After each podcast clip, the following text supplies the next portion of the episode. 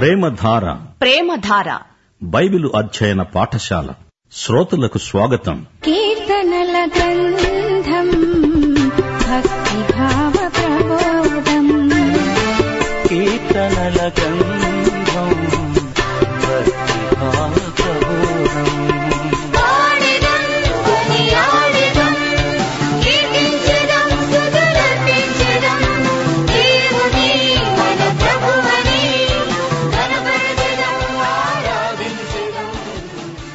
ప్రియ శ్రోతలు ఈరోజు మనం యాభై ఆరో కీర్తనతో పాఠం ప్రారంభించుకుందాము.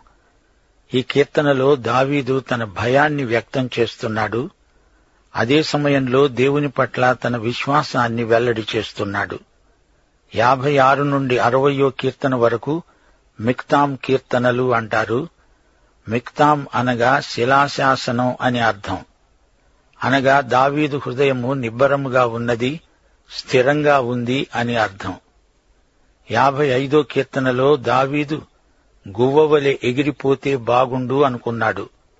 ఆ కోరిక నెరవేరినట్లు ఈ కీర్తనలో తన అనుభవాన్ని వ్యక్తం చేస్తున్నాడు. శత్రువుల బారి నుండి దేవుడతణ్ణి తప్పించాడు. గాతులో ఫిలిస్తీయులు దావీదును నిర్బంధించినప్పుడు దావీదు ఈ కీర్తన రాశాడు. మహాశ్రమల కాలంలో ఇస్రాయేలీయులు ఇలాంటి నిర్బంధాన్ని అనుభవిస్తారు. ఈ కీర్తనలన్నిటిలో ప్రవచన రేఖ తేటగా కనపడుతోంది. దావీదు అనుభవము ఇస్రాయేలుకు కలుగబోయే మహాశ్రమలు మాత్రమే కాక ఈ రోజున మనకు కూడా ఈ కీర్తనల్లో ఒక గొప్ప సందేశమున్నది. యోనా తెలేం అనే రాగం మీద పాడదగిన కీర్తన. మిక్తాం అనగా హృదయాన్ని స్థిరపరుచుకునేందుకు రాసిన కీర్తన. మొదటి వచనం దేవా నన్ను కరుణించు. మనుష్యులు నన్ను మింగాలని ఉన్నారు. దినమెల్లా వారు పోరాడుతూ నన్ను బాధిస్తున్నారు. దినమెల్లా నా కొరకు పొంచి ఉన్నవారు నన్ను మింగాలని ఉన్నారు. దావీదు చుట్టూ శత్రువులున్నారు. దావీదు అంటున్నాడు నాకు భయము సంభవించే దినాన నిన్ను ఆశ్రయిస్తున్నాను.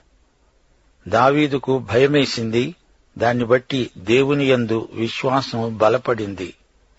పరిస్థితులను బట్టి భయం దేవుని వైపు చూస్తే ధైర్యం విశ్వాసం కలుగుతాయి. ఒకటి యోహాను నాలుగో అధ్యాయం పద్దెనిమిదో వచనం ప్రేమలో భయముండదు పరిపూర్ణ ప్రేమ భయాన్ని వెళ్ళగొడుతుంది విశ్వాసం ఉండవచ్చు పరిస్థితులను బట్టి భయం కలగవచ్చు కూడా. కీర్తనలు యాభై ఆరు ఎనిమిదో వచనం. నా సంచారములను నీవు లెక్కించి ఉన్నావు. నా కన్నీళ్ళు నీ బుడ్డిలో ఉంచబడి ఉన్నాయి. అవి నీ కవిలలో కనపడతాయి కదా. దావీదంటున్నాడు నా రాకపోకల విషయం దేవునికి బాగా తెలుసు. దేవుడు నా దినచర్యంతా గమనిస్తున్నాడు. కొన్ని తూర్పు దేశాలలో ఒక విచిత్రమైన అలవాటుంది. తమ ప్రియులు ఎవరైనా చనిపోతే వారు ఎంతో ఏడుస్తారు. వారి కన్నీటిని ఒక తోలు తిత్తిలో పోస్తారు. ఆ తోలు తిత్తిని ఆ వ్యక్తి శవంతో పాటు పాతేస్తారు. దేవుడు మన కన్నీటిని ఒక బుడ్డిలో పోసి ఉంచుతాడు. ఆ తరువాత మన కన్నీటిని ఆయన తుడుస్తాడు కూడా. హింసించబడే దేవుని బిడ్డల కన్నీళ్ళు బుడ్డిలో పోయబడి భద్రపరచబడతాయి. ఆ కన్నీటి బుడ్లు దేవునికి ఎంతో ప్రియమైనవి. దేవుణ్ణి బట్టి నేను ఆయన వాక్యాన్ని కీర్తిస్తాను. యహోవాను బట్టి ఆయన వాక్యాన్ని కీర్తిస్తాను. దేవుని వాక్యాన్నే చదువుతాము వింటాము ధ్యానిస్తాము మాట్లాడుతాము కీర్తిస్తాము స్తుతిస్తాము. అలా చేసేవారే ధన్యులు. నేను దేవుని ఎందు నమ్మిక ఉంచి ఉన్నాను నేను భయపడను. నరులు నన్నేమి చేయగలరు? మన వనరులు దేవుని ఎందే ఉన్నాయి. మానవమాత్రులు మనకు ఏ కీడు చెయ్యలేరు పదమూడో వచనం నేను నీకు మొక్కుకొని ఉన్నాను. నేను నీకు స్థుతియాగములను అర్పిస్తాను. దావీదు ఒకసారి ఘోర పాపం చేశాడు. మళ్ళీ చెయ్యనని దేవునికి మాట ఇచ్చాడు. అతడు నిజంగా అలాంటి పాపం తన జీవితంలో మళ్ళీ ఎన్నడూ చేసి ఉండలేదు. బబులోను రాజు ఇలాంటి పాపాలు ఎన్నెన్నో ప్రతిరోజూ చేస్తూనే ఉంటాడు. అది అతనికి అలవాటు. వారి మనస్సాక్షికి అది తప్పు అనిపించదు. గాని దావీదు దేవుని బిడ్డ దేవుని సన్నిధిలో జాగ్రత్తగా జీవిస్తాడు. ఈ రోజున మనము ఆత్మయందు నడుస్తాము. గలతీ పత్రిక ఐదో అధ్యాయం పదహారో వచనం ఆత్మానుసారంగా నడుచుకొనండి అప్పుడు మీరు శరీరేచ్ఛను నెరవేర్చరు. పరిశుద్ధాత్మ మన చేతి కర్ర కాదు ఆయన మనలో జీవించే పరిశుద్ధ వ్యక్తి. పరిశుద్ధాత్మ మీద ఆధారపడతాము పడిపోతే మరల లేపుతాడు తిరిగి నడక ప్రారంభిస్తాము. ప్రతిరోజు నిన్ను నీవు ప్రభువుకు సమర్పించుకుంటూ ఉండాలి. దేవునికి స్తోత్రం. ప్రియశ్రోతలు ఇప్పుడు యాభై ఏడో కీర్తనలోకి రండి. ఇది కూడా మిక్తాం కీర్తనే కనికరము కోసమై దావీదు వేడుకుంటున్నాడు. అల్ తష్హేతు అనే రాగం మీద పాడదగింది. అల్ తష్హేతు అనగా నాశనం చేయవద్దు అని అర్థం. ప్రధాన గాయకునికి వ్రాయబడినది గుహలో దావీదు సౌలు వద్ద నుండి పారిపోయినప్పుడు దాక్కున్నాడు. అతడు రచించిన కీర్తన మిక్తాం కీర్తన ధైర్యం గొలిపే కీర్తన ఎన్గదీ ప్రాంతంలో మృత సముద్ర తీరాన ఎన్నో గుహలున్నాయి.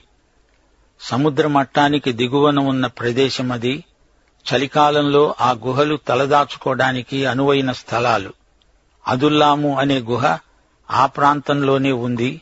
అక్కడ నుండి దావీదు ఎన్నో కీర్తనలు రాశాడు. యేసు ప్రభు శ్రమలు కూడా అతనికి ప్రవచన రీతిగా దర్శనమిచ్చాయి. ఇస్రాయేలు శేషిత ప్రజకు కలగబోయే శ్రమలు ప్రవచనాత్మ ద్వారా అతనికి బయలుపరచబడ్డాయి. మహాశ్రమలు అనగా యాకోబు శ్రమలు. ఈ కీర్తనలు నేడు మనతో మాట్లాడుతున్నాయి. యాభై ఏడో కీర్తన మొదటి వచనం నన్ను కరుణించు దేవా నన్ను కరుణించు. నేను నీ శరణుజొచ్చి ఉన్నాను ఈ ఆపదలు తొలగిపోయే వరకు నీ రెక్కల నీడన శరణుజొచ్చి ఉన్నాను. దేవుని కనికరం మనకు కావాలి ఆయన కనికరం లేకపోతే ఆయన చేతిలో మనము నిలువలేము. ఆయన సమృద్ధి కనికరము గలవాడు ఆయన రెక్కల నీడలో మనము శరణాగతులము. మహోన్నతుడైన దేవునికి నా కార్యము సఫలము చేసే దేవునికి నేను మొర్ర పెడుతున్నాను. ఆయన ఆకాశము నుండి ఆజ్ఞ ఇచ్చి నన్ను రక్షిస్తాడు. నన్ను మింగగోరేవారు దూషణలు పలిగేటప్పుడు దేవుడు తన కృపాసత్యాలను పంపుతాడు. శలా మహాశ్రమల కాలంలో విశ్వసనీయులైన ఇస్రాయేలు శేషిత జనాంగం యేసుక్రీస్తు మహాశక్తితో రాగా వారు చెప్పుకుంటారు. యషయా ఇరవై ఐదో అధ్యాయం తొమ్మిదో వచనం. ఇదిగో మనలను రక్షిస్తాడని మనము కనిపెట్టుకొని ఉన్న మన దేవుడు. మనము కనిపెట్టుకొన్న యహోవా ఈయనే. ఈయన రక్షణను బట్టి సంతోషించి ఉత్సహిద్దాము. నాలుగో వచనం. నా ప్రాణము సింహాల మధ్య ఉన్నది. కోపోద్రేకుల మధ్య నేను పండుకుంటున్నాను. వారి దంతములు శూలాలే. అవి అంబులు. వారి నాలుక వాడిగల కత్తి.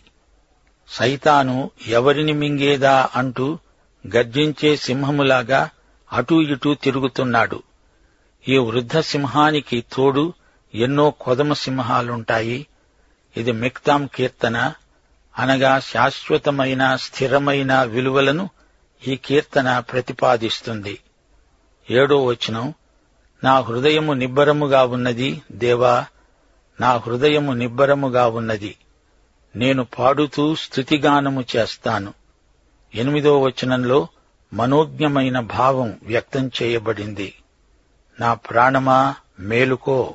స్వరమండలమా సితారా మేల్కొనండి. నేను వేకువనే లేస్తాను. పాపమయమైన చీకటి రాత్రి గతించింది. శ్రమలు అంతరించాయి. సైతాను పరిపాలన ముగిసింది. ఉదయమైంది. నీతి సూర్యుడు ఉదయించాడు. ఆయన రెక్కలలో ఆరోగ్యమున్నది. మనమెంత ధన్యులం? శ్రోతలు ఇప్పుడు మనం యాభై ఎనిమిదో కీర్తన విందాము. శత్రు సంహారము కోసమై దావీదు ఈ కీర్తనలో ప్రార్థన చేస్తున్నాడు. ఈ కీర్తన కూడా అల్ తష్హేతు అనే రాగం మీద పాడదగింది. ఇది కూడా మిక్తాము కీర్తన. దావీదు రచన. ఈ మాటకు అర్థం నాశనం చేయవద్దు. ఈ కీర్తన దేవుడు మాట్లాడినట్లు ధ్వనిస్తున్నది మొదటి వచనం. అధిపతులారా మీరు నీతిని అనుసరించి మాట్లాడతారు అనేది నిజమా? నరులారా మీరు న్యాయమును బట్టి తీర్పు తీరుస్తారా లేదే? మీరు హృదయపూర్వకముగా చెడుతనము జరిగిస్తున్నారు. దేశమందు మీ చేతి బలాత్కారమును తూచి చెల్లిస్తున్నారు. నీతి మూగబోయిందా? న్యాయాధిపతులు న్యాయంగా తీర్పు తీర్చరా? మీరు దేవునికి లెక్క అప్పగించాలి. తల్లి కడుపున పుట్టినది మొదలుకొని భక్తిహీనులు విపరీత బుద్ధి కలిగి ఉంటారు. పుట్టిన తోడనే అబద్ధాలాడుతూ తప్పిపోతారు. వారి విషం నాగుపాము విషం వంటిది. మాంత్రికులు ఎంత నేర్పుగా మంత్రించినా వారి స్వరము తనకు వినబడకుండా చెవి మూసికొనే చెవిటి పాము వలె వారున్నారు. ఇప్పుడు దావీదు మాట్లాడుతున్నాడు. దేవా వారి నోటి పండ్లను విరగగొట్టు యహోవా కొదమసింహముల కోరలను ఊడగొట్టు. దావీదు దేవునికి ప్రార్థన చేస్తున్నాడు సింహముల కోరలను ఊడగొట్టాలి అంటున్నాడు. సింహము అనగా సైతాను దాని కోరలను విరగ్గొట్టగలవాడు దేవుడే. ధర్మశాస్త్ర యుగంలో శత్రు సంహారం కోసమై రాజులు ప్రార్థించారు. ఏడో వచనం దావీదంటున్నాడు పారే నీళ్ళవలే వారు గతించిపోతారు. అతడు తన బాణాలను సంధింపగా అవి తునాతునకలైపోతాయి. దుర్మార్గమనేది పారే నీటివలి ఉన్నది. అది త్వరలో గతించిపోతుంది. శత్రువు చేతిలోని బాణం తునాతునకలైపోతుంది. వారు కరిగిపోయిన నత్తవలె ఉంటారు. సూర్యుణ్ణి చూడని గర్భస్రావం వలె ఉంటారు. ఆ దేశములోని నత్తలు ఎండకు కరిగిపోతాయి శత్రువుల పన్నాగాలు గర్భస్రావం వలె విఫలమవుతాయి. వారి మానసిక గర్భస్రావం వారికి తగిన శిక్ష. తొమ్మిదో వచనం మీ కొండలకు ముండ్ల కంపల సెగ తగలక ముందే అందలి మాంసము పచ్చిదైనను ఉడికినదైనను ఆయన దానిని ఎగరగొడతాడు.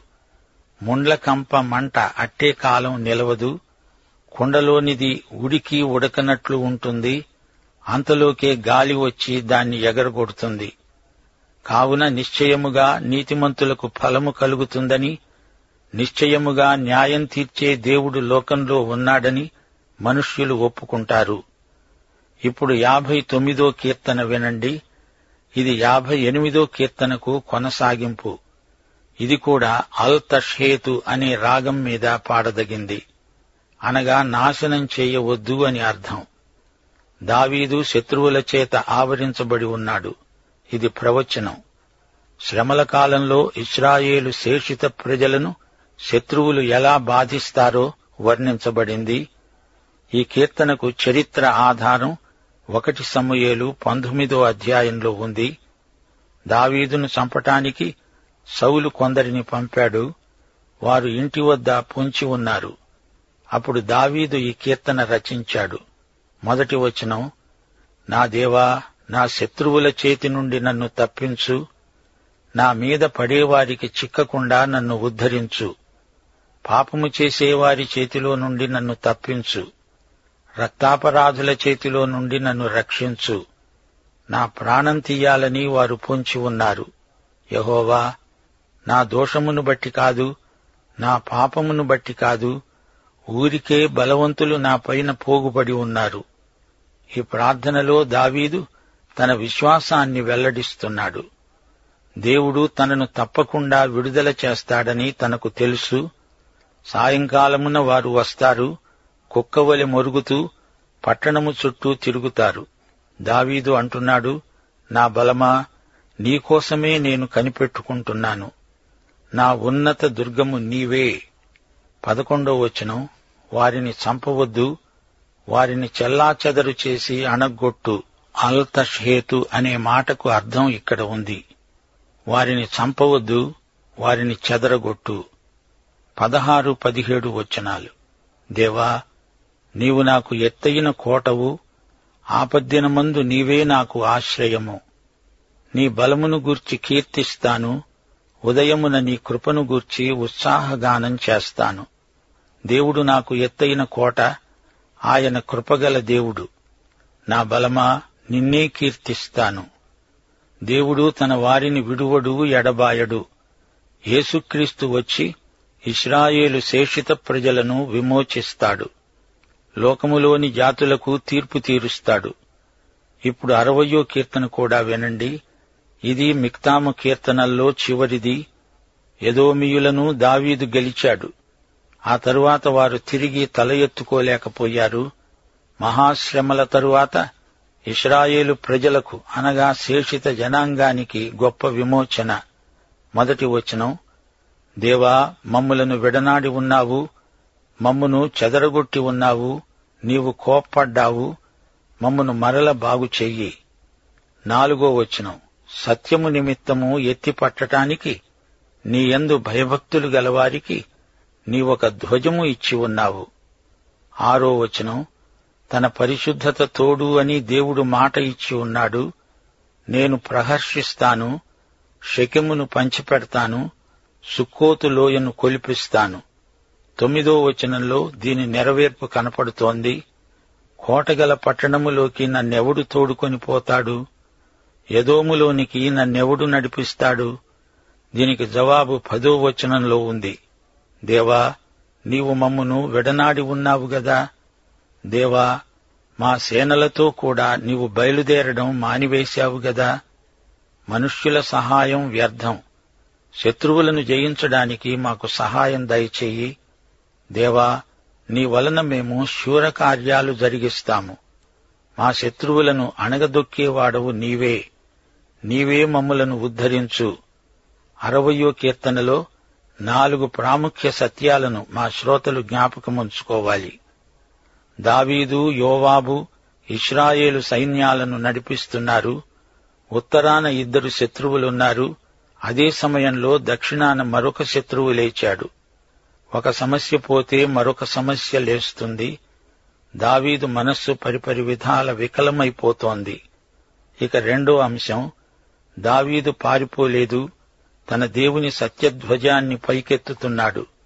మోయాబు యదోము ఫిలిస్తీయా మొదలైన వారి మీద దేవుని ధ్వజమెత్తాడు. యహోవా నిస్సి అనగా దేవుడే నా ధ్వజం. ఇక మూడో అంశం నీ ప్రియులు విమోచించబడాలి అంటున్నాడు. పరమగీతం రెండో అధ్యాయం నాలుగో వచనం ఆయన నా మీద ప్రేమ ధ్వజమెత్తాడు మేము నీ ప్రియులము అంటున్నాడు దావీదు. క్రీస్తునందు మనము దేవునికి ప్రియులము. నాలుగో అంశం విశ్వాసం. జాతులను శత్రుస్థావరాలను దేవుడు తమకు వశం చేస్తాడని దావీదు యోవాబు నమ్మారు. విశ్వాసంతో ముందంజ వేశారు సోదరుడా సోదరి నీవు నిరుత్సాహపడుతున్నావా? ధైర్యం వహించు. నీవు దేవునికి ప్రియమైన వ్యక్తివి. విశ్వాసంతో ముందుకు సాగు. దేవుని పేరట ధ్వజమెత్తు. ఇది సత్యధ్వజం ప్రేమ ధ్వజం ముగింపులో మా శ్రోతలకు మరొక సత్యాన్ని గుర్తు చేస్తాము. ఈ కీర్తన వ్రాసిన వేళ దావీదు హృదయం కుంగి ఉన్నది. దుఃఖంతో అతని మనస్సు ఉక్కిరిబిక్కిరి అయి ఉన్నది. కష్టాల కడలిలో తాను మునిగిపోతున్నట్లు అనిపించింది. కష్టకాలంలో దేవుడే తన పాలిట ప్రజల పాలిట సంరక్షకుడు భద్రతకు కారకుడు. ఈ ఆశ్రయశిలపై మనము నిలువబడితే ఈ లోకంలోని కష్టాలు దుఃఖాలు ఇబ్బందులు అన్నీ ఒక్కుమ్మడిగా వచ్చి మనల్ని ఎదుర్కొన్నా మనకు ఏ అపాయము కలగదు.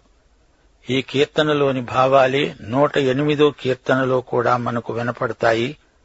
గిలాదు నాది మనషే నాది ఎఫ్రాయిము నాకు శిరస్త్రాణము యూదా నా రాజదండము మోయాబు నేను కాళ్ళు కడుక్కునే పళ్ళెం.